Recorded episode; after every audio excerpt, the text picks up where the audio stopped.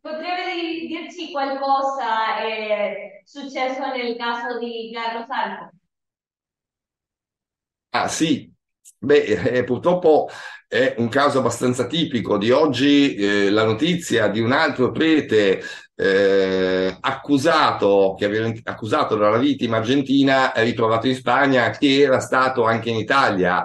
E anche in questo caso, anche nel caso di Pérez, purtroppo eh, questa è una eh, situazione tristemente tipica, perché purtroppo la Chiesa fa indagini che restano interne, quindi al di fuori non si sa niente, e queste persone poi vengono spostate di paese in paese e, come nel caso di Pérez, purtroppo eh, commettono di nuovo abusi sessuali, perché purtroppo la, la pedofilia non è una malattia, ma è una grave devianza della personalità, cioè queste persone, quando sono di fronte a un bambino, non riescono a fermarsi.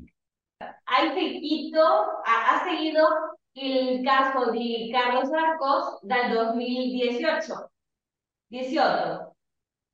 venti diciotto. Sì, eh, beh, abbiamo seguito il caso eh, da parecchio tempo, in realtà. A noi è arrivata nel duemiladiciotto, cioè è arrivato un documento ne- del duemiladiciotto dove si parlava già della situazione di questo prete.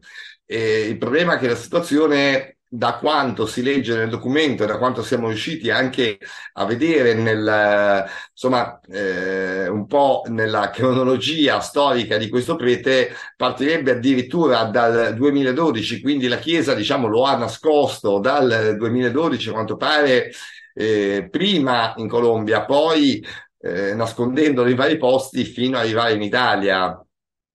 Eh, ma risulta che questo prete è stato inviato in Italia dalla Colombia senza notificare la nuova diocesi che aveva i precedenti di abusi sessuali minori, vero? Assolutamente sì, assolutamente sì. Il documento di cui eh, sono in possesso eh, proprio scrive questo. Infatti già nel duemiladiciotto, cioè prima Eh, che il prete fosse arrestato in Italia, questo documento diceva come mai il prete è a Roma. È l'anterior vescovo, vero? È il fatto qualcosa... Assolutamente sì, assolutamente sì, e, e bisogna vedere, perché eh, in Italia abbiamo ancora tantissimi casi di preti che vengono spostati all'interno del territorio italiano da vescovi che non dicono agli altri vescovi, cioè dove li mandano, eh, che questi hanno dei problemi di pedofilia, e questo è un caso abbastanza classico. Purtroppo eh, posso fare un esame tecnico su questo.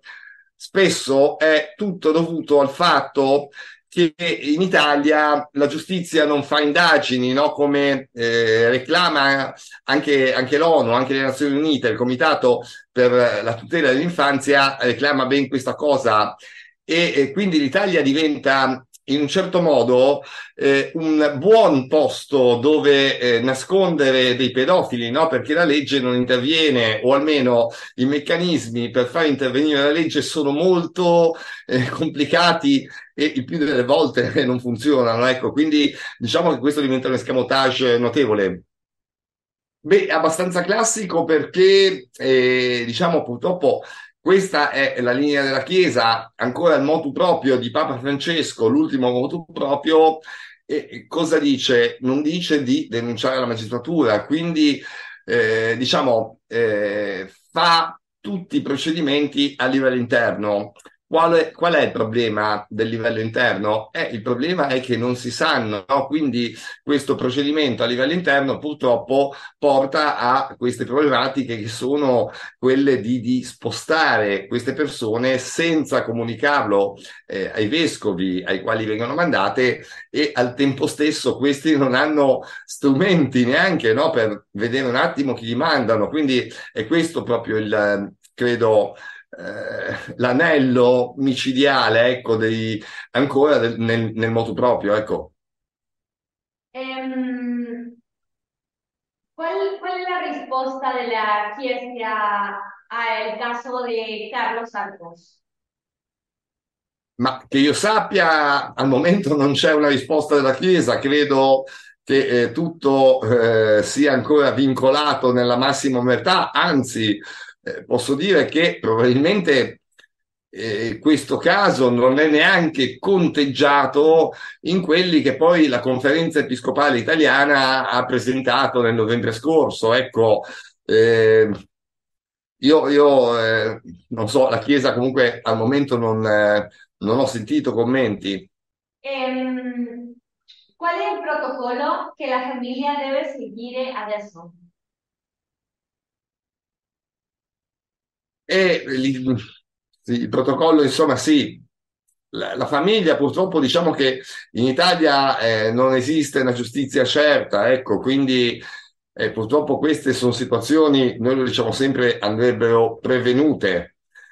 E adesso c'è tutto il protocollo della giustizia con l'ingerenza della Chiesa in una situazione italiana molto particolare, dove in realtà eh, lo Stato non si sta occupando, eh, a differenza dei paesi di tutto il mondo, del, dei preti pedofili, no? In Italia ha lasciato tutto in mano alla Conferenza Episcopale. Certamente ci sarà un procedimento penale in questo caso, perché l'indagine c'è, aperta e via dicendo.